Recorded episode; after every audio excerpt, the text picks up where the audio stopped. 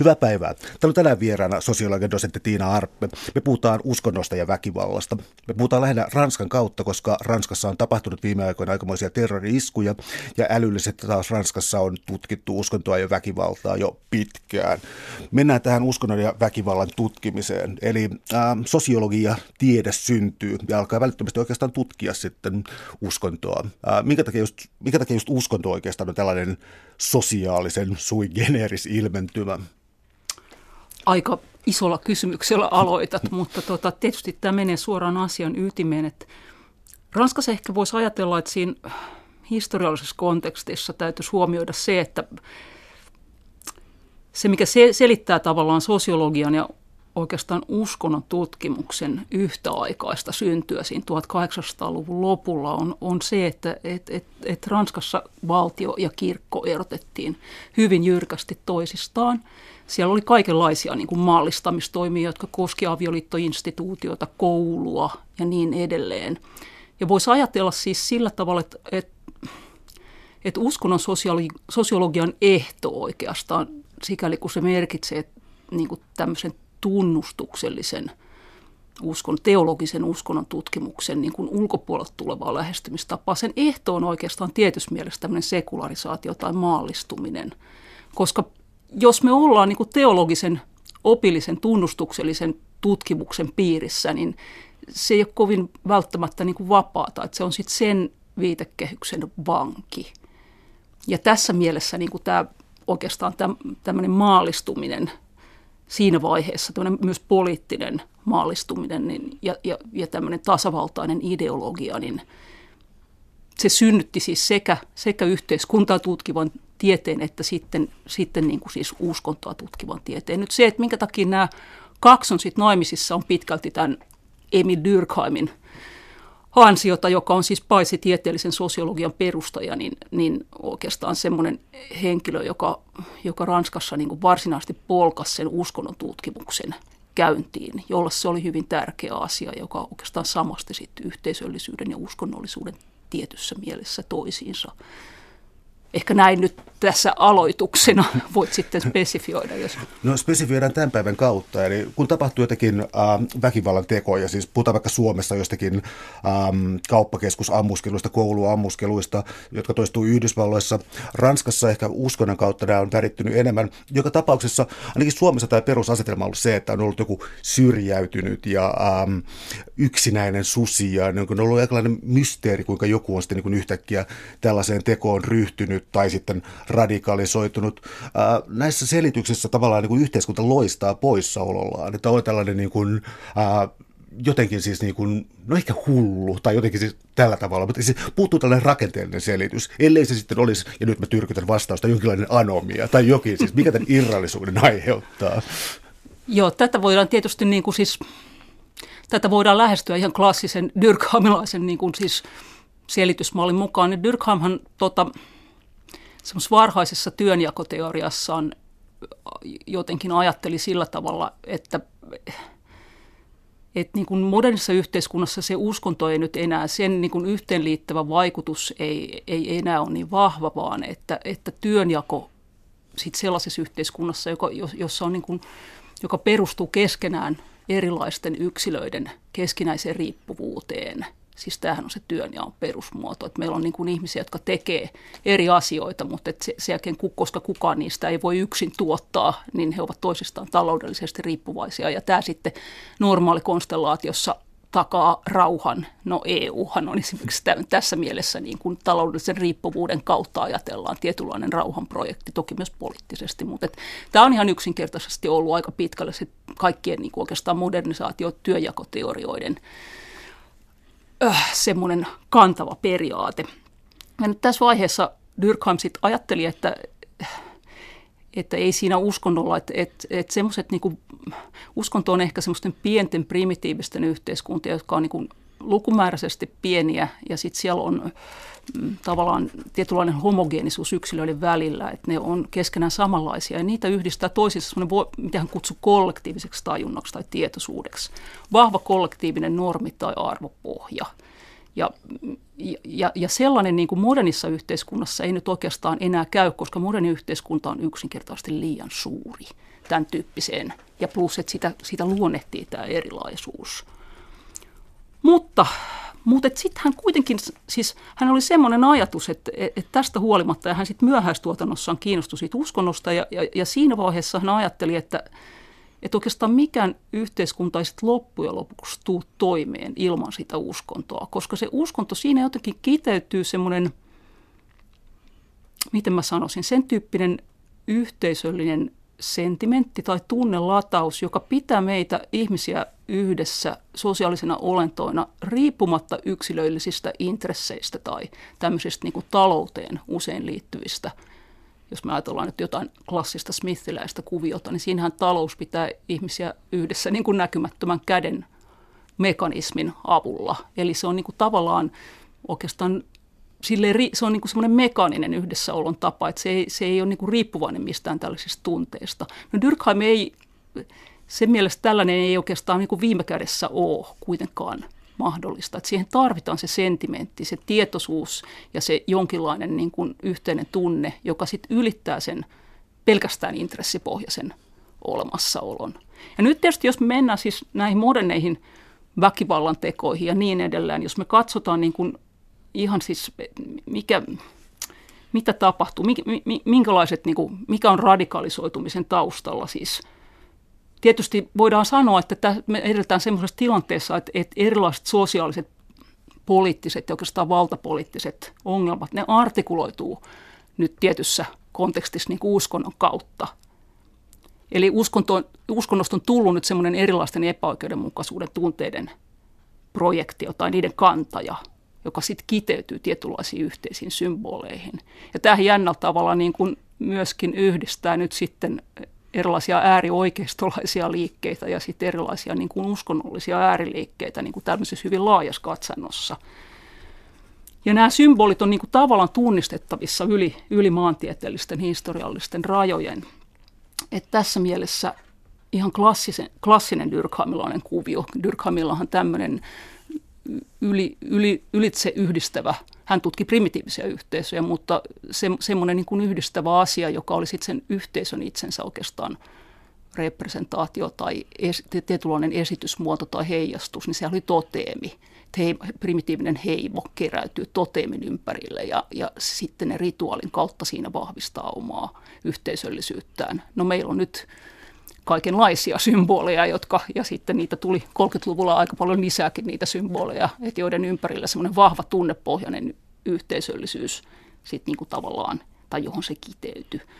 Mutta jos mä juttelin tästä asiasta niin kuin vähän aikaa sitten yhden islamtutkijan kanssa, ja, ja, ja mä esitin hänelle tällaisen hypoteesin, että et, et, et kun me ajatellaan tapa houkutella esimerkiksi nuoria sotimaan, niin – niin voitaisiinko ajatella, että se tapahtuu jonkun semmoisen laajemman yhteisön puolesta, joka nimenomaan ei ole myytävissä. On olemassa vielä jotain, joka ei astu sinne puhtaan hyödyn, puhtaan kaupahieronnan, puhtaan itsekkyyden piiriin.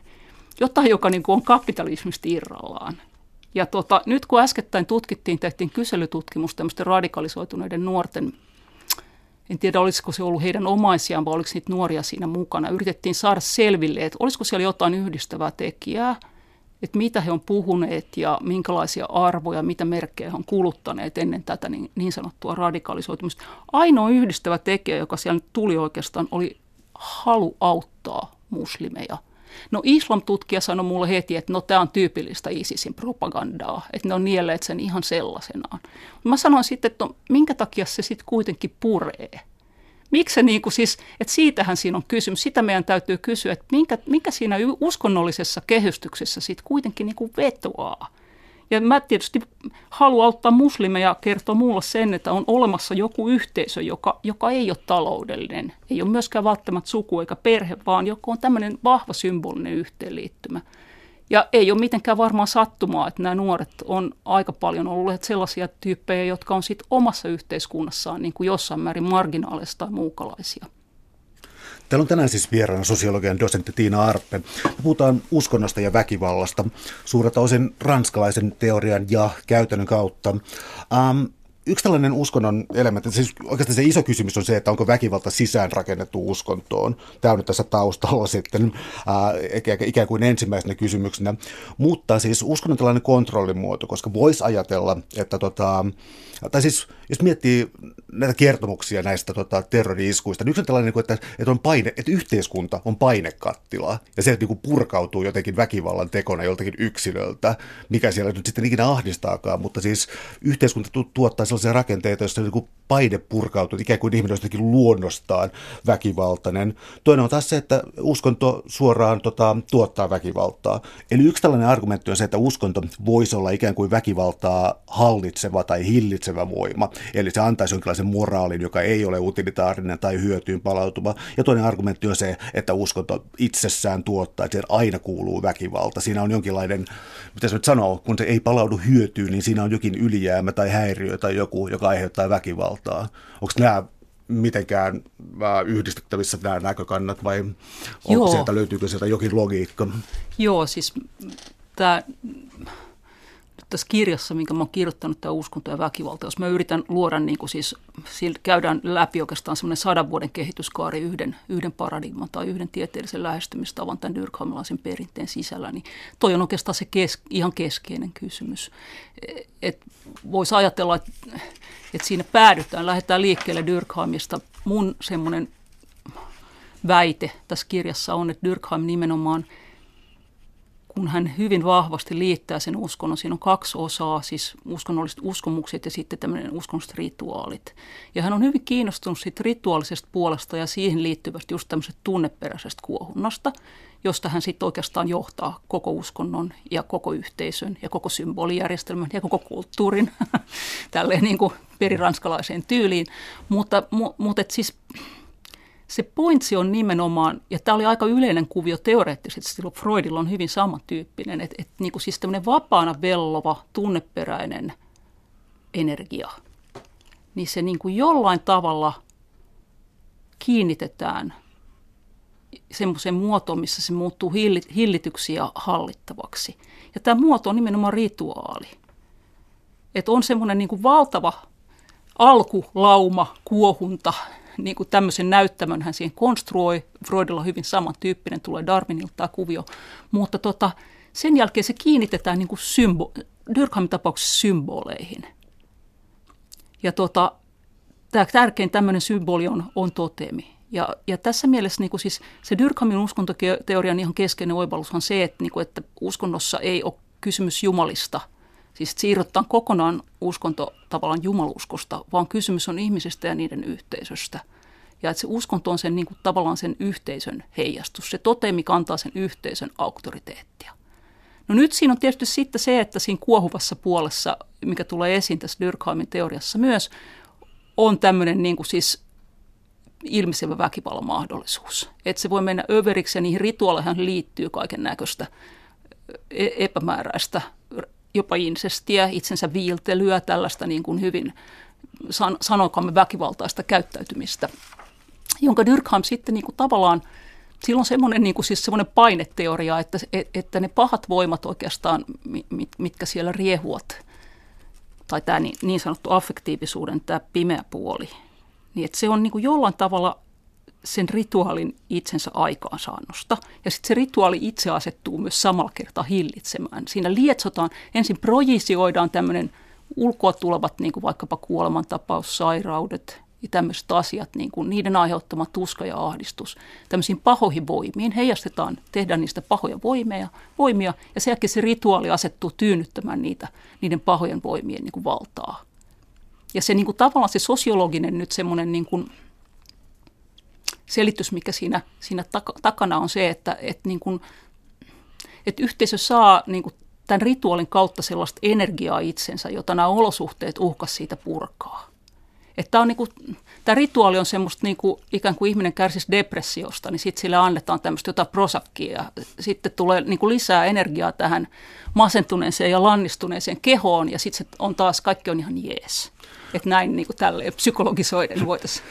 Jatketaan psykologiaa, otetaan sitten tämä meidän länsimäinen perintömme ja aloitetaan, että me ollaan nyt depressiossa. Meiltä puuttuu tiettyä elinvoimaa. Me nyt jota, jotkut jopa väittää, että täällä on tällaisia vitaalimpia kulttuureja ja uskontoja sitten täällä, ää, täällä ikään kuin meitä vastassa. Eli tässä on tällainen argumentti siitä, että maallistunut läntinen yhteiskunta ei kanna mitään arvoja ja jostakin perspektiivistä se on vihollinen. Ää, miksi länsi olisi vihollinen tässä mielessä? Nyt mä puhun siis lännestä ää, ikään kuin löysien arvojen ja materialismin ja tällaisena, tällaisena niin kuin epämääräisenä maana? No siis, jos sitä ajattelee, mun on hirveän vaikea vastata tälleen, niin kuin siis miten mä sanoisin, sosiologin auktoriteetilla ihan tällaiseen, niin kuin, mä oon enemmän niin kuin aatehistorioitsija, että mä yritän aina hakea jonkun teoreetikon, joka, joka olisi käsitellyt tätä tai jonka kautta mä voisin niin kuin puhua tästä asiasta. Mieleen tulee ehkä tässä tilanteessa Georges Bataille, joka oli semmoinen ranskalainen – akateemis- akateemisesti marginaalinen henkilö, mutta joka kirjoitteli kaikenlaista taloustieteen ja sosiologian ö, niin kuin välimaastossa, filosofian ja niin edelleen. Hyvin monipuolinen kaveri, mutta se siis 1930-luvulla Ranskassa oli, oli nimittäin hyvin samantyyppinen tilanne. Siellä, siellä oli tota, kansanrintama oli voittanut vaalit, mutta, mutta siellä oli niin kuin tämmöiset ääriryhmittymät sekä oikealla että vasemmalla niin kuin tappelivat keskenään – ja semmoinen niin tietynlainen radikalisoituminen nosti päätään. Ja hyvin paljon oli puhetta just tästä, että dem, nyt demokratia on niin kuin siis heikko, arvot on maassa, ei ole mitään tämmöistä yhdistävää, traagista, viriliä ja niin edelleen. Ja samaan aikaan siellä Reinin pohjoispuolella sitten niin kuin nousi semmoinen ilmiö, joka suoraan ammensi ihan suoraan tästä niin kuin siis demokratioiden heikkoudesta ja tämän traagisen viriliteetin puutteesta – ja Bata sitä sitten yritti teoretisoida just, että mikä siinä fasismissa, niin kuin, mikä tässä oli osaltaan sellaista, mikä, mikä, mikä niin kuin aiheutti tässä demokratioiden heikkoudessa sen nimenomaan, että tämmöiset virilit voimat nousee. No, hänen paradoksinsa oli sitten tietysti se, että hän yritti tälleen niin kuin taikurin oppipoikana masinoida niitä samoja affektiivisia tai tunneperäisiä energioita, jotka, jotka fasismi hänen mielestään oli niin kuin valjastanut sotilasvallan palvelukseen, niin hän, hän pyrki, yritti perustaa sitten oman tällaisen vaihtoehtoisen mytologian, joka ei sitten kauhean hyvin onnistunut. Ymmärtääkseni suunnilleen sun ilmaisua laidaten hän ei kyennyt loppujen lopuksi erottamaan tätä vastavoimaa siitä militaarista voimasta, mikä oli esiintynyt. Mutta kun tullaan siis tähän uskontojen väkivaltaan ja tähän niin kun selvästi me puhutaan jotenkin tästä ajasta myös, niin täytyy sitten puhua, puhuttiin tästä rituaalista, äh, uhrista, niin senhän voisi jotenkin määritellä sillä tavalla, että on jokin yhteisö, joka uhraa osan itseään, siis joka tietyllä tavalla siis vahvistaa omaa olemassaolonsa sillä tavalla, että ollaan rituaalissa mukana, ehkä kannetaan siitä syyllisyyttä, jokin me emme lähde sitä psykologisoimaan.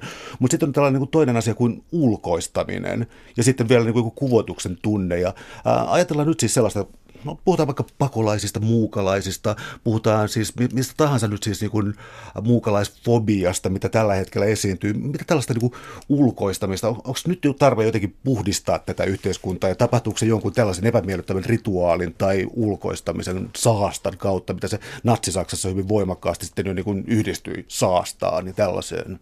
No kyllähän sitä voi, niin kuin siis, kyllähän siinä voi nähdä niin kuin homologioita tai sam- samankaltaisuuksia niin kuin aika, aika paljon tai aika muutenkin muistu, jossain määrin muistuttaa. Niin kuin, tietysti erojakin on onneksi, mutta, mutta, mutta et kyllä on, on, on siis aivan ilmeinen siis semmoinen tavallaan, tavallaan että se, missä silloin, silloin torjuttiin juutalaiset ja silloin oli ehkä se, että tota, että siinä oli semmoinen systemaattinen rotuoppi, joka äärioikeistolta nyt sitten oikeastaan sillä tavalla puuttuu, että se rasismihan on siirtynyt semmoiseen niin kuin tavallaan etniseen rasismiin enemmän. Että ei enää rodun kautta, mutta kylläkin sitten kansallisuuksien ja, ja, ja erilaisten etnisten niin kuin tapojen ja tämmöisten niin kuin kulttuuristen tapojen niin kuin vieroksuntaan. Että sehän on, tämä on tietysti jännittävä piirre sillä tavalla, että että kun kapitalismi on markkinoinut meille sitä, sitä että niin kuin pääomat vapaasti liikkuu, mutta sit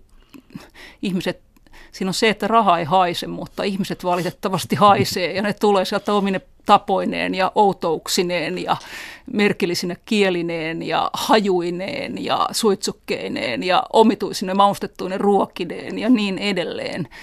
Et, et kyllä, ja tietysti tämmöisessä tilanteessa, missä sit talous niin mättää, niin silloinhan helposti tota, lähdetään sit sekä, sekä, niin kuin, sekä niin kuin lännessä että idässä niin hakemaan. Ja uskonto tulee aika nopeasti vastaan. Et tietysti se on aika pelottava koktail, koska se, se, se, mitä nyt on historia meille opettanut ehkä on se, että se, siellä missä uskonto ja politiikka kohtaa, niin väkivalta ei koskaan ole kovin, kovin kaukana. Ja onpa meillä tuossa Krimillä aika lähelläkin tämmöiset itse itsensä oman pyhän tehtävänsä nimenneet, nimenneet valtiaat, jotka käyttää sitä ihan hyvin, hyvin samantyyppistä – puhetapaa. Mutta kyllä tämä kuvotus ehdottomasti, mä en sulkisi sitä pois. Ihan tämä, mikä, mitä Bata ihan klassisesti analysoi, tämmöinen niin kurjan, likaisen, ällöttävän, sen ulos sulkeminen. Että hän väitti, että, että fasismi niin perustuu tämmöiseen sadismiin psykologisesti, että siinä torjutaan, psyykkisenä rakenteen se on niin kuin puhdasta sadismia, että siinä torjutaan tämä, tämä lika ja siinä torjutaan se hirviömäisesti, se proisioidaan toiseen – ja se kielletään siellä omassa itsessä. Ja Nürnbergin oikeudenkäyntien jälkeen sitten, kun hän analysoi sitä, niin että et, et, et, et miten ihmiset sitten hämmästeli sitä, että miten tämmöisiä hirviömäisyyksiä on voinut tapahtua, niin hän, hän sanoi, sanoi tai analysoi sitä sillä tavalla, että et, sen takia, että niin kuin, eihän, nehän oli ihan tavallisia perheenisiä, jotka siellä keskitysleireissä niin kuin tavallaan teurastivat juutalaisia et pointsi on siinä, että se, et, että se hirviömäisyys on meissä itsessämme. Tämä oli ihan klassinen semmoinen psykoanalyyttinen niin kuin tavallaan tiedostamaton ja torjuttu on meissä, mutta me projisioimme sen ulkopuolellemme. Hyvin klassinen, klassinen psykoanalyyttinen kuvio, mikä häneltä sitten löytyy. Täällä on tänään siis vieraana sosiologian dosentti Tiina Arppe. Me puhutaan uskonnosta ja väkivallasta, pitkälti myös Ranskan, ja itse asiassa nyt muunkin Euroopan perspektiivistä. Tämä tapaus, siis tämä ikään kuin primitiivisyys, käytetään nyt sitten tällaista termiä, joka sitten ikään kuin äh, tulee uudelleen vastaan, niin sen vastavoimia siis voisi olla jokin, olisi joku moderni työnjako, joka kannattaisi moraalia, voisi olla siis jonkinlainen joku projekti, puhutaan valistuksesta ja modernin projektista, EU-projektista, rationaliteeteista, jotka on kadonneet. Ja joskus ollaan ajateltu, että tällainen rationalismi ikään kuin vie lumoutumista maailmasta, että kaikki arvoitukset ratkeaa ja niin kuin kaikki tällainen mystinen ja muu katoaa sinne myötä. Ja sitten voitaisiin puhua niin kuin uudelleen lumoutumisesta, jota voisi olla juuri siis ikään kuin, niin kuin näennäisuskonnollisten aspektien paluu. Ja nyt mä viittaan siis suoraan natsi-ideologian pohjaan. Eli siis tällaiseen äh, ikään kuin uudelleen lumouttaa poliittinen ryhmä. Joo, ja siitähän hirveän pitkälle, niin kuin Batain siis analyysissahan keskeistä oli, tai siis oikeastaan sit natsismianalyysissä kes, tai fasismianalyysissä keskeistä oli, oli se, että hän tarkasteli siis fasismia niin kuin nimenomaan uskonnollisena ilmiönä – ja se oli ehkä siis semmoinen, sitä on tarkasteltu hyvin paljon talouden ja politiikan kautta ja niin edelleen. Karl Polanyin koko suuri murros on niin kuin tavallaan taloudellinen selitys sille ilmiölle ja, ja näitä selityksiä on niin kuin maailman sivu. Mutta siinä hän niin kuin nimenomaan ottaa sen esiin, niin kuin, että se on uskontoon rinnasteinen ilmiö – ja se on mun mielestä niin kuin siis hirveän mielenkiintoinen näkökulma, koska se avaa sitten niin kuin erilaisia ääriryhmiä niin kuin ehkä myös modernissa näiden symbolien ja, ja just tämän torjunnan kautta. Että et, semmoinen niin kuin uskonnollisuuden, sitä, siis 30-luvun kontekstia niin kuin siis jossain mielessä just niin kuin luonnehti tämmöinen uskonno, uskonnollisten vahvojen arvojen kaipuu – ja siitähän Bata sanoi, niin kuin, että, että, että ainoastaan tämmöinen niin kuin, sen tyyppinen liike, joka niin kuin siis pystyy antamaan ihmisille niiden janoaman traagisen kohtalon, niin ainoastaan se voi saada niin kuin kokonaisen kansan marssimaan laulaen oman kuolemaansa, niin kuin hän tämän poettisesti muotoili. Ja et, et siis silloin, jos ei ole, tietenkin No, sitten me joudutaan hyvin nopeasti semmoisen sosiologisesti vähän löperön puheeseen niin kuin arvotyhjiöstä ja, ja, ja niin edelleen, joka on, se on, niin kuin, se on ehkä vähän niin kuin siis silleen, mä en siitä niin hirveästi nyt välttämättä pidä, mutta, mutta on siinä ehkä semmoinen niin kuin siis näkökulma, että ne arvot, mitä meille niin kuin siis markkinatalous antaa, niin ne on kovin ehkä yksipuolisia. Siinä ei ole paljonkaan semmoista niin kuin, mä en tiedä, ketä, ketä tyydyttää onnellisen kuluttajan rooli. Ei nyt minua ainakaan hir- hirveän paljon. Että kyllähän ihmiset niin haluaisivat, että niiden elämällä olisi joku niin kuin ehkä hivenen ylevämpi tarkoitus. Jotain tällaista, hyvin banaalisti. Täällä on tänään siis vieraana sosiologian dosentti Tiina Arppe. Me puhutaan uskonnosta ja väkivallasta. Yksi tapa ymmärtää, miten väkivalta ja uskonto kuuluu tiiviisti yhteen, on oikeastaan melkein sama asia. On sellainen, että uskonto ei, miten sen sanoisi, uskonto ei neuvottele. Vähän niin kuin jossakin äh, tota, leffoissa tulee vastaan, että Yhdysvallat eivät neuvottele terrorististen järjestöjen kanssa, niin uskonto on terroristinen järjestö, joka ei äh, neuvottele äh, neuvottelevien järjestöjen kanssa, jos tehdään tällainen negaatio. Okei, tullaan tästä siis al nimiseen äh, teoreetikkoon ja siihen, millä tavalla, äh, millä tavalla uskonto on aina totaliso- totalitarisoivaa luonteeltaan. Joo, siis Albuax hän oli siis Durkheimin oppilas ja tota, hän, hän nyt sitten jo omakohtaisesti joutui fasismin kanssa myös tekemisiin, koska kuoli, kuoli tota, oliko se nyt Belzeni vai Buchenwaldin, mä en enää muista millä keskitysleirillä. Siis hänen poikansa kuuluvat vastarintaliikkeeseen ja he kaikki pidätettiin sitten ja, ja joutuivat sinne ja Alvuaks oli sen ikäinen, että se ei enää sitä kestänyt, niin kuin, eikä sitä kestänyt moni muu vähän nuorempikaan, mutta tota, hänellä oli semmoinen niin kuin ajatus, hän, niin kuin, hän oli kollektiivisen muistin oikeastaan sen käsitteen keksiä ja isä, joka on sitten ollut sekä 80- että 90-luvulla niin aika, aika pinnalla noin monissa ranskalaisissa teoretisoinneissa ja sitten niin kollektiivisen niin kuin erilaisissa historian tutkimuksessa ollut, ollut kova käsite. Ja hän, hän ajatteli niin kuin uskontoa ennen kaikkea nyt ehkä Dyrkheimista ja sitten Bataista poiketen, niin nimenomaan sen muistin tai sen niin kuin representaatiopuolen, sen, sen niin kuin uskomuspuolen kautta, ei niinkään sen rituaalin ja sen niin kuin affektiivisen ja tunneperäisen kuohunnan kautta. Että uskonto on niin kuin tietynlainen muisti ja se uskonnollisen muistin niin kuin erityispiirteinä hän piti just sitä, että se on niin kuin – se on totalisoiva, eli siihen liittyy tämmöinen hegemoninen totuusvaade. Se haluaa asettaa itsensä niin kuin ainoaksi olemassa olevaksi totuudeksi. Ja uskonto tavallaan muistina sen erityispiirre on, on, on oikeastaan se, että se, se on kokonaan niin kuin sen oman pe, perussyntytapahtumansa niin kuin muistelua. Nyt jos me ajatellaan niin kuin eva, siis evankeliumit ja Jeesus esimerkiksi, niin kuin siis, sitähän se on – Siinä muistellaan Jeesuksen elämää ja, ja, ja tekoja. Ja se on niin kuin, tavallaan kristinuskon perusta kokonaan. Tän, se, on, se kokonaan kehkeytyy tämän syntytapahtumansa, oman syntytapahtumansa muistelemisen, muistelemisen äärelle. Mutta se on niin kuin sillä tavalla suvaitsematon ja konfliktihakunen just tämän, just tämän totuusvaaden vaateen takia. Ja pyrkii sitten ikuistamaan niin kuin tavallaan sen ajallisen horisontin, laittamaan niin kuin ikuisen totuuden, tämmöisen muuttuvaisen – kollektiivisen muistin, joka niin kuin tavallaan kuitenkin muuttuu. Siis normaali kollektiivinen historiallinen muisti on, on muuttuvaista.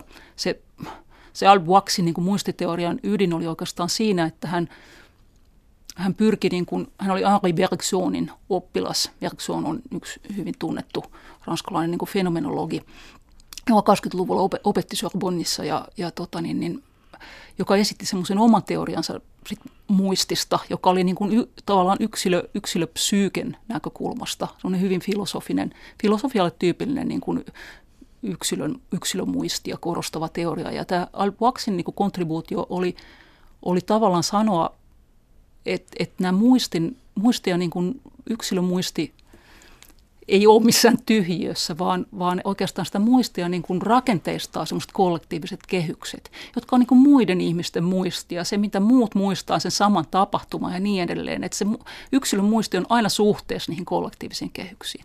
Mutta ne kollektiiviset kehykset on siis itsessään, ne ei ole mitenkään ikuisia, vaan ne on monella tavoin kontekstisidonnaisia ja sitten ne on muuttuvia.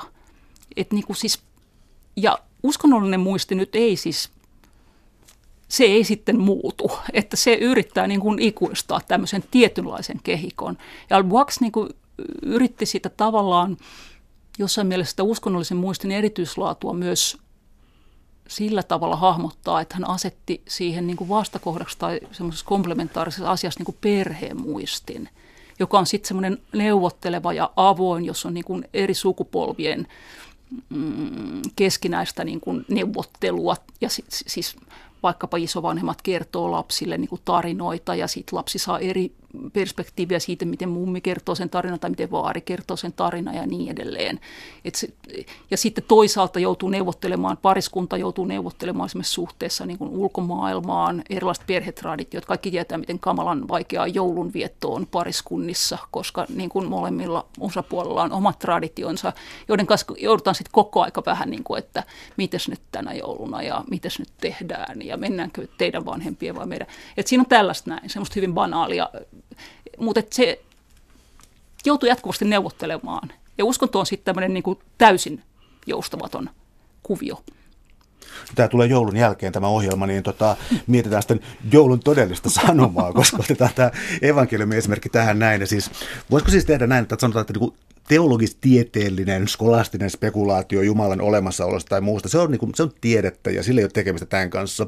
Mutta sen sijaan niin kuin evankeliumin kertaaminen tai pääsiäisen via krukis ja tämän kaltaiset jutut, että tämä on niin kuin siis se uskonnon, että se siis ikään kuin asettaa itsellensä, että on tällainen ontologia tai topologia, siis on tällainen maantieto. On tietyt historialliset paikat ja tapahtumat, joihin niin kuin voidaan ikään kuin vuoden varmasti sitten linkittää uskonto. Ja että se on nimenomaan, se ei ole niin kuin teologista spekulaatiota, vaan se on nimenomaan niin kuin juurruttamista maaperään. Joo, siis Al on semmoinen hirveän kaunis pieni kirja, jossa se, joka on nimenomaan tästä, tästä aiheesta. Se on niin kuin siis, se niin kuin kuvaa siis nimenomaan kristinuskon syntyä ja sitten niin kuin tavallaan se tapa, millä millä kristinusko on juurruttanut tietyn myyttisen tarinan, joka niin kuin on juurtunut niihin tiettyihin paikkoihin, joissa Jeesus kävi. Tai Jeesuksen riisti, just nimenomaan riistintiä. Siellä on erilaisia, siellä on öljylehtoa ja on Jerusalemia ja on, on Via Dolorosa ja niin edelleen. Ja tämähän on suurimmassa osassa fiktiivinen. Tämä on keksitty niin kuin siis Jeesuksen historiallisen elämän jälkeen tämä, tämä tämmöinen, ja joka tapauksessa Jerusalemahan poltettiin maan tasalle 60 vuotta, niin kuin siis äh, Jikr tai JAA, niin kuin nykyään sanotaan. Että eihän tämmöisistä olisi niin kuin muutenkaan mitään jäljellä. Mutta se on, niin kuin, se on tapa niin kuin tavallaan juurruttaa se tietynlainen mytologia maantieteellisiin topoksiin. Ja sitten tämmöinen imaginaarinen kartografia tai siis kuvitteellinen maantiede, luoda sen ympärille. Jo, joo, sitten tämmöinen, se on tämmöinen myyttinen syntytapahtuma, jonka varaan sitten uskonnon niin kuin identiteetti ja jatkuvuus niin kuin perustuu. Että sitä kerrotaan yhä uudelleen ja uudelleen sitä samaa storia. Ja siinä, se, niin kuin, siinä, siinä sitä uskoa vahvistetaan ja siinä sitä uskonnon niin kuin jatkuvuutta jatketaan ylisukupolvisesti – Täällä on tänään siis vieraana sosiologian dosentti Tiina Arppe. Me puhutaan uskonnosta ja väkivallasta. No yksi tapa siis tässä näillä Dyrkaimin perillisillä on sitten siis katsoa, mistä tämä väkivalta kumpuaa. Ja yksi selitys sille on se, että se kumpuaa ää, yhteiskunnallisesta suhteesta. Ja, tota, et, ja siis kysymys on ikään kuin tällaisesta erottelusta, eikä pelkästään mistään ihmiset luonnosta tai tällaisesta. Mistä tässä on kysymys? Joo, siis tämä on siis semmoisen hyvin, nykyään hyvin tunnetun ja muutama vuosi sitten kuolleen ranskalaisen alun perin kirjallisuustieteilijä, mutta sitten minä antropologia ja teologiaankin kovasti tuota kontribuoineen tai siihen tutkimuskeskustelun kontribuoineen René Girardin, Girardin tota, teoria uskonnosta ja väkivallasta. Se on, se on niin kuin siis väkivalta ja pyhä nimellä suomennettukin hänen, hänen yksi pääteoksensa. Ja Girardin ajatus on jotenkin sen tyyppinen, että, että samalla tavalla kuin Durkheim, niin, niin siis ajattelee, että uskonnossa ei tosiaankaan ole kysymys Jumalasta, vaan, vaan ihmisyhteisöstä ja, ja, ja niiden ihmisten välisestä suhteesta, niin Sira niin kuin allekirjoittaa tämän, mutta se nostaa sen just sen niin kuin affektiivisen väkivallan tai sen tunneperäisen väkivallan, minkä Durkheim tavallaan siivoaa sit omasta teoriastaan sille kätsysti maton alle, niin se nostaa sen oman teoriansa niin kuin ihan keskeiseksi asiaksi. Ja se sanoo, että itse asiassa, että että yhteisö niin kuin kokonaisuudessaan muodostuu tämmöisen sijaisuhrin ympärille. Siinä yksi yksilö uhrataan ja siihen projisioidaan koko se yhteisössä vellova niin kuin yhteisön sisäinen sosiaalisesta suhteesta itsestään nouseva väkivalta. Ja sen, sillä tavalla se niin kuin, tavallaan rauhoitetaan se koko tilanne. Ja, ja tä, hän, hänellä on niin kuin hyvin semmoinen niin kuin monomaaninen ja raskas ja niin kuin siis semmoinen tiukka yhden muuttujan selitys tässä niin kuin sille, että, että mistä yhteisössä on kysymys, miten se syntyy. Että hän vie sen niin kuin siis ihan, ihmisen niin kuin lajityypillisiin ominaisuuksiin asti. Että ihminen, ihmisen ihmisyysyys on oikeastaan, siinä taustalla hänen teoriansa mimeettisestä halusta, jossa se kuvio on suurin piirtein sellainen, että ihminen haluaa jotakin vaan, koska muutkin haluaa. Ja semmoinen, se yhdistää myös ihmisiä sitten ihmisen käyttäytymistä niin kuin biologisessa mielessä muiden kädellisten käyttäytymiseen. Se, se Girardin niin kuin semmoinen perusparadigma on se, että apina ojentaa kätensä tavoitellakseen banaania, ja jos siinä on toinen apina, niin se välittömästi ojentaa sen kätensä tavoitellakseen sitä samaa. Et siinä on heti se objekti aiheuttaa heti semmoisen niin mimettisen kiistan. No nyt eläinten kohdalla tämä ei niin kuin pääse eskaloitumaan tämä tilanne sen takia, että, että niillä on lauman sisäinen hierarkia, siinä johtajalle on varattu parhaat palat ja sitten niillä on tappelussa aseena ainoastaan omat raajat ja, ja kynnet. Ihmisten kohdalla sitten tämä tilanne on paljon mutkikkaampi. Ihmisillä on isommat aivot, se mimettisyys on paljon voimakkaampaa ja, tota, ja, ja ihmisillä on sitten kättä pidempää, että se jälki on paljon kamalampaa.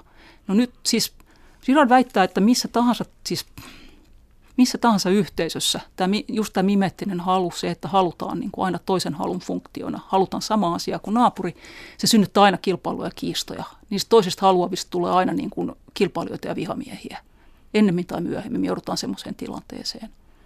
Ja siinä hän postuloi sitten semmoisen tietynlaisen alkunäyttämön tai asettaa sen tyyppisen, niin kuin, että, että minkä hän olettaa, että, että tapahtuu tämmöinen alkumurha, se tapahtuu ihmiskunnan historiassa N plus yksi kertaa, se sama tilanne, jossa niin kuin aina yksi tyyppi niin kuin lopulta revitään kappaleiksi tämmöisen kilpailun niin kuin konfliktitilanteen seurauksena.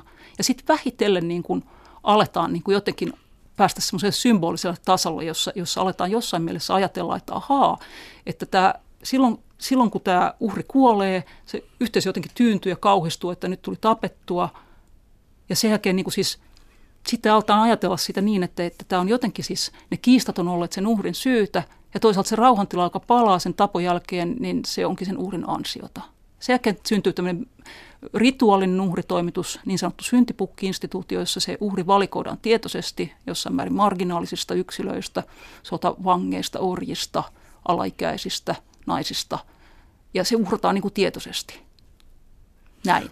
Että tämän, tämän ympärillä niin kuin koko inhimillinen, hän johtaa sitten koko inhimillisen kulttuurin, kielen, metsästyksen, kuningasinstituutio, kaikki, kaikki tulee tämmöisestä primitiivisestä uhrista.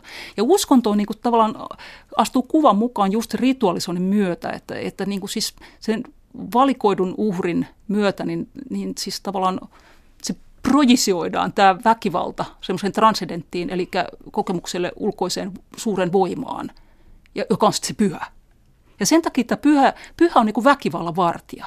Ja sen takia aina, missä niin kuin liikutaan pyhä läheisyydessä, niin tota, väkivallan uhka kasvaa, koska se on niin kuin, se on niin kuin jähmetettyä väkivaltaa. Ja se on sitten erila- erilaisissa muodoissakin kirjautunut meidän kulttuuriin. Se näkyy mytologiossa, jos niitä oikein osaa luke- lukea. Se näkyy mitä erilaisimmissa muodoissa, tämän, tämän niin kuin siis tukahdetun väkivallan jäljet. Ja vaaditaan tämmöinen sitten semmoinen heroinen sosiologi, arkeologi, Girard, joka tota, paljastaa tämän, tämän tarinan meille. Sinänsä mielenkiintoinen teoria kyllä.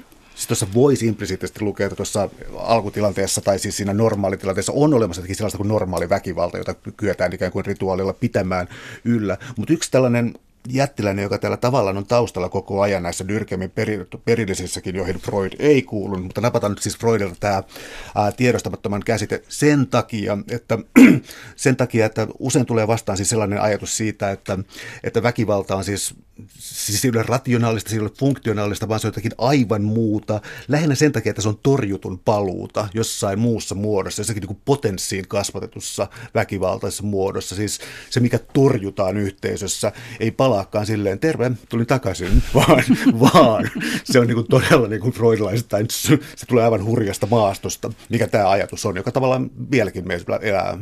Joo, ja sehän on siis se on tietysti se on Batailla ja se on, on, on, on Girardilla. Giradia nyt ehkä tästä kuviosta niin kuin erottaa se, että hän, ei, hän, hän eksplisiittisesti ja nimenomaisesti kiistää koko Freudin. Hän sanoi, että Freudin tämä isämurhateoria, joka siinä totemia tabukirjassa esitetään, että se, se, että se on kyllä niin kuin siis paikkansa pitävä, mutta nimenomaan etnologisesta, ei psykoanalyyttisestä näkökulmasta. Hän kiistää koko tiedostamattoman käsitteen.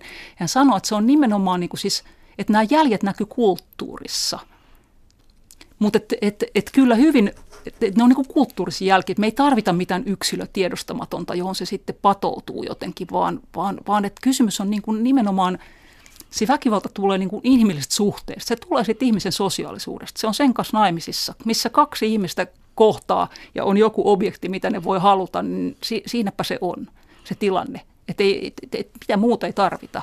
Ja se ei, niin kuin, se ei tarvitse patoutua mihinkään, vaan niin kuin, tai siis se patoutuu joksikin aikaa, mutta sen jälkeen se aina purkautuu. No nyt siis hänellähän on sitten semmoinen ajatus, tietysti, että et, et, niin siis voidaan kysyä, että häneltähän on usein kysytty tämä, että, no, että mitä se nyt tapahtuu sitten, kun nämä tämmöiset primitiiviset veriuskonnot on nyt pitkälti kadonneet, ja, ja oikeastaan silloinhan tämä väkivallan kontrollimekanismi, jonka hän on sinne, että sehän uskontohan on, niin tämmöinen veriuskonto on hyvä asia siinä mielessä, että se estää sitä kulttuuria hajoamasta omiin sisäisiin kiistoihinsa. Muutenhan me kaikki tapettaisiin toisemme, ellei olisi tätä niin sanottua syntipukkia, joka ottaa sitten kantakseen nämä, nämä, nämä ikävät affektit. Ja si, siinähän on niin kuin siis vähän, vähän ihmeessä, että hänellä on semmoinen ajatus, että niin kuin että Kristus jossain mielessä, tämä on nyt tämä Siradin niin tosi outo puoli, että se niin kuin siis, että kristinusko on semmoinen uskonto, jossa ensimmäisen kerran tuodaan ilmi se, että uhri on viaton. Että se on niin tämmöinen, ja, ja, ja hän, niin kuin siis, hän on vakamuksellinen kristitty ja, ja, ja markkinoi sitten tätä, että, että, että meidän pitäisi niin kääntyä tämmöisen hyvään Jeesuksen niin imitoimiseen, joka on ainoa mimeettinen suhde, joka ei tuota tämmöistä väkivaltaa. Se on ainoa hyvä mimesis. Mutta sitten niin kuin siis kuitenkin näyttää siltä, että väkivalta vaan niin kuin tavallaan lisääntyy. Että et, et mikä siinä nyt on ja sitten hänellä on hyvin apokalyptinen siis näkemys siitä historiasta, että, että hän menee siihen, että, että, että, että tavallaan historiassa ei ole mahdollista sitä väkivaltaa oikeastaan edes suitsia. Että historia on menossa kohti tuhoa ja sillä hyvä. Että kääntymys on sitten niin kuin siis ainoa mahdollisuus niin kuin tavallaan tehdä henkilökohtaisella tasolla jonkinlainen parannus, mutta ei siinä ole mitään niin kuin semmoista yleisempää potentiaa, että kaikki eivät voi kääntyä ja niin edelleen, vaan se jää, tuntuu jäävän hänen teoriassaan semmoisen pienen valaistuneen eliitin niin kuin mahdollisuudeksi. Mä ja sitten tämmöisen, tämmöinen valtava niin kuin siis anomaalinen, hirveä väkivalta, joka on niin kuin ydinsota, ympäristökatastrofi, niin kuin, mitä me nähdään Syyriassa tällä hetkellä, semmoinen aivan niin kuin siis silmitön sikailu, niin se niin kuin kasvaa. Tuossa oli tuo rauhan potentiaali, joka sitten valitettavasti kärjistyy nimenomaan vastakohdakseen, koska siis, jos mä oikein ymmärtänyt, niin esimerkiksi sellaiset italialaisfilosofit kuin Gianni Vattimo tai äh, Giorgio Agamben esimerkiksi on, on tarttuneet tähän niin kuin tällaiseen maallistumisen ideaan, siis siitä, että ikään kuin, puhutaan tästä spekulatiivisesta Kristuksesta, niin ää, äh, että se oli niin viimeinen veriuhri, ja sitten siis tapahtui tämä maallistumiskehitys, ja tässä olisi niin kuin tämä, nimenomaan tämä kaikkialle leviävä rauhan, rauhanaate, siis tavallaan se idea on se, että maallistuminen on totta, totuus uskonnosta. Eli oli siis, kun tapahtuu siis tällainen, tällainen siis äh, maallistumisperiaate tässä.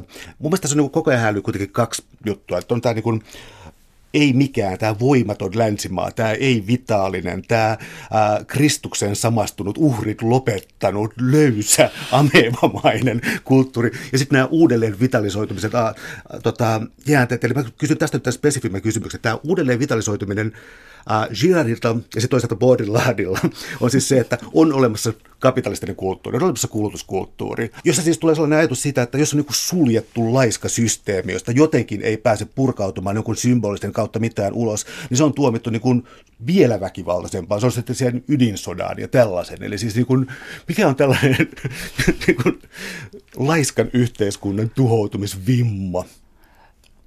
Niin, tuohon kun osaisinkin vastata. Eiköhän meillä olisi rauhan Nobel molemmilla. Tuota, äh, niin, kyllä se on varmaan juuri se, että et, et, jos sitä ajatellaan, että niinku siis, et, et, et, et se uskonto jollain tavalla se artikuloi sitä yhteisöllisyyden lämmintyydintä, joka ei ole palautettavissa perhana. Siellä on jotakin sellaista, joka ei palaudu siihen – jos nyt halutaan sitten, niin krist, kristityt niin puhuu rakkaudesta. No se on se järkevä ydin, jos ei nyt Jumalaan usko, jos on tämmöinen niin maalistuksen hapattama tiedehenkilö, niin tota, et sen voi sitten löytää ehkä vielä sieltä, että siellä on se rakkauden sanoma, joka on se niin kuin, tavallaan se hyvä. Viisi, niin kuin, ei tarvitse olettaa mitään supranaturaalia, sakraalihenkilöä sinne niin kuin olennoimaan taivaaseen yhtään mitään, vaan niin kuin arjen teoissa ja niin edelleen. Mutta sitten kun me ollaan kuitenkin jääty tämän tyyppisen, niin kuin, tämähän se on, siis myös näissä teorioissa, niin kuin näissä ranskalaisteorioissa mainitsit nyt Girard ja Baudrillard, ja ne sattuu olemaan kaksi sellaista teoriaa, joissa niin kuin nimenomaan postuloidaan tämmöinen totaalisen herruuden, asetetaan totaalisen herruuden rakenne, se on kapitalismi tavalla tai toisella, ja sen jälkeen sanotaan, että se, mm, se tuhoutuu, mutta se, se tuho, mikä tota on edessä, niin voi, voi olla aika apokalyptinen juuri siis sellaisista syistä johtuen, että se on kuvitellut niin kuin siivonneensa tämmöisen toiseuden johonkin. Ja uskontoa pidetään irrationaalisella jäänteenä, joka niin kuin siis jossain mielessä par excellence edustaa tämmöistä niin kuin höpsöä toiseutta ja kaiken näköistä. Mutta et niin ei suinkaan tapahdu, vaan se, toi, se toinen palaa ja se palaa niin kuin sillä tavalla anomaalisessa ja kammottavassa muodossa. Mä en, niin, mä en osaa sanoa siitä muuta kuin se, että homo, homo liika, li, Boriadhan puhuu siitä, että, niinku siis, että se vertaa sitä prosessia niinku siihen, että sairaalabakteerien syntymiseen ylisuojelussa ympäristössä. Et silloin kun meillä on semmoinen niinku siis, josta kaikki eri, eri, erilaisuus, semmoisen täydellisen homogeenisuuteen ja läpinäkyvyyteen pyrkivä järjestelmä – se tuottaa semmoisen hirviömäisen alienin, että se toinen, se on niin kuin kaikkien meidän poissiivoamien toiseuksien jonkinlainen symbolinen paluu hirveässä muodossa.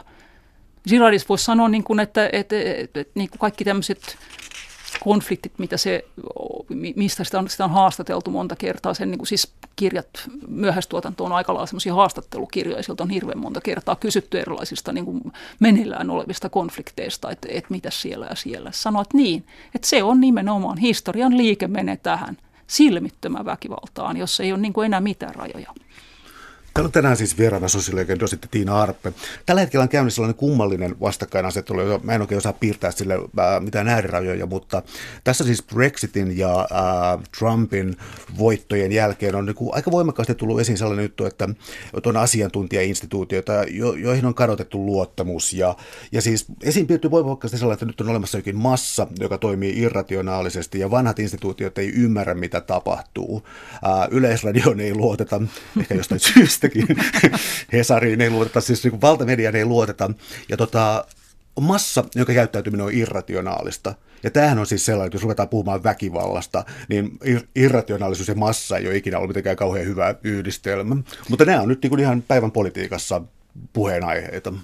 Joo, siis nyt voisi siis sen verran niin kuin, voi palata historiaan ja tähän niin kuin, siis ihan tämän Dyrkhamlaisen uskontoteorian syntyi sinne 1800-luvun lopulle, että et siellähän oli siis samaan aikaan, kun syntyi nämä Dyrkham ja Freudin teoriat, niin syntyi toki myös massayhteiskunnan teoriat, siis Le Bon, jonka joukkosielu on suomeksikin olemassa, ja Gabriel Tard, joka oli sitten Dyrkhamin eräänlainen kilpailija sosiologian saralla.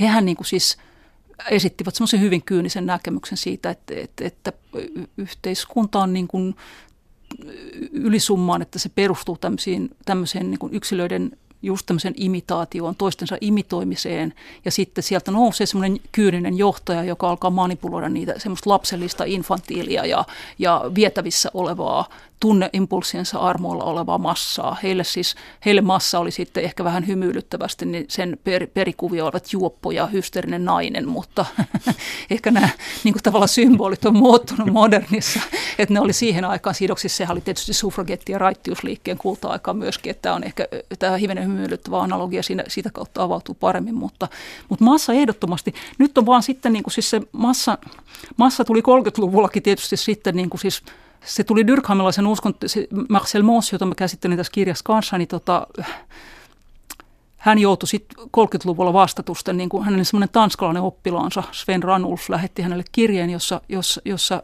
jossa Ranulf kyseli sitä, että nyt kun on nousemassa tämmöinen Saksassa tämmöinen niin kuin valtava massa – massa, affektiivinen massailmiö politiikassa, että eikö tämä nyt pitäisi edustaa sit just sitä niin kuin semmoista soli, voimakasta niin kuin solidaarisuutta, jonka katoamisesta Dyrkheim oli tietyllä tavalla huolissaan.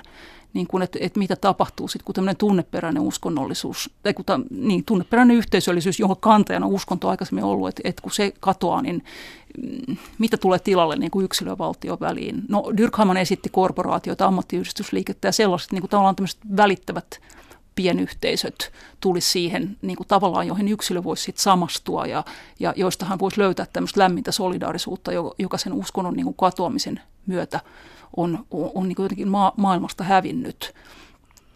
Ja sitten tapahtuikin tämmöinen, niin kuin siis tämmöinen yllättävä ilmiö kuin fasismi. Ja, ja, ja, ja siinä Muus joutui sitten myöntämään, että, että, em, tätä me emme olleet laisinkaan osanneet huomioida. Että me oltiin puhuttu vain jotain, jostain niin kuin joukossa synty, syntyvistä niin kuin primitiivisen yhteiskunnan tämmöisistä erilaisista rituaaleista, mutta ei oltu niin kuin voitu kuvitellakaan, että moderni massayhteiskunta voisi ryhtyä pyörimään piirissä kuin lapset ja niin kuin hoilottamaan kaikenlaisia kummallisia lauluja ja joudutaan tilanteeseen, jossa, jossa niin kuin pelkkä paatoksellinen käsikynkkä ja veriveljeyden tunne riittää synnyttämään tällaisen niin kuin valtavan yhteenkuuluvuuden. Et tässä oli se massa. Ja yksi asia, minkä Muus otti siinä, tämä on nyt hirveän pitkä intro, Muus otti siinä esiin, niin tota, oli se, että, että, he eivät, että se, heidän virheensä oli hänen mielestään ollut siinä Dyrkhamlaisten virhe, että, että he eivät ollenkaan osanneet niin kuin, arvioida tämmöisten uusien välineiden voimaa. Ja sillä hän viittasi nyt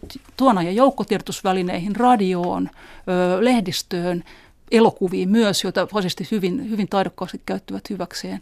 Ja sitten tota, et, niin kuin siis, et, et, ja valtiojohto sen sitten toisaalta valtiojohto sen propagandaan. Ja nyt se, mikä on muuttunut ehkä nyt nykytodellisuudessa, on se, että tämä niin sanottu massa, jota sitten myös Baudrillard analysoi omalla tahollaan, hän samastaa sen semmoiseen niin kuin anomalia periaatteeseen niin kuin tilastollisten analyysien ja, ja ennusteiden ja vaaliennusteiden. Hän olisi ollut riemussaan Donald, Donald Trumpin voitosta, koska se niin kuin jotenkin todentaa kaiken, mitä hän sanoi simulaatiosta. Mallit ja todellisuus on niin sekaisin, että kukaan ei enää ota tolkkua siitä, että kumpi on kumpi. Ja, ja niin kuin siis ei ole, meillä ei ole enää muuta todellisuutta kuin ne mallit. Me ei voida tietää, että putosko Donald Trumpin kannatus niin kuin oikeasti vai niin kuin, oliko se koko ajan hirveän korkealla vai miten siinä nyt nämä pollit ei ollenkaan onnistunut niin kuin ennustamaan. Tätähän tarkoittaa simulaatiolla ja hyperreaalisella. Me ei voida tietää. Meillä ei ole mitään keinoa erottaa sitä. Ja sen seurauksena valtaan nousee niin kuin, hassu tosi TV-tähti, joka, jolla on pääsy ydinaseisiin.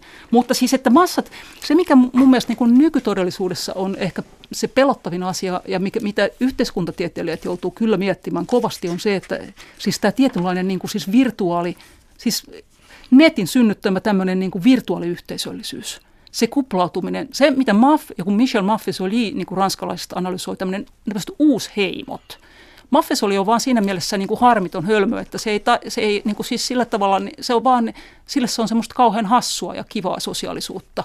Että on kaikenlaisia kivoja uusheimoja ja tämmöistä virtuaalista yhteenkuuluvuutta. Mutta kun se virtuaalinen yhteenkuuluvuus voi perustua myös vihaan ja ekskluusioon. Että meillä on paitsi niin kuin kaikenlaisia harrastusryhmiä ja Facebook-kavereita ja muuta, niin meillä on myös vihayhteisöjä.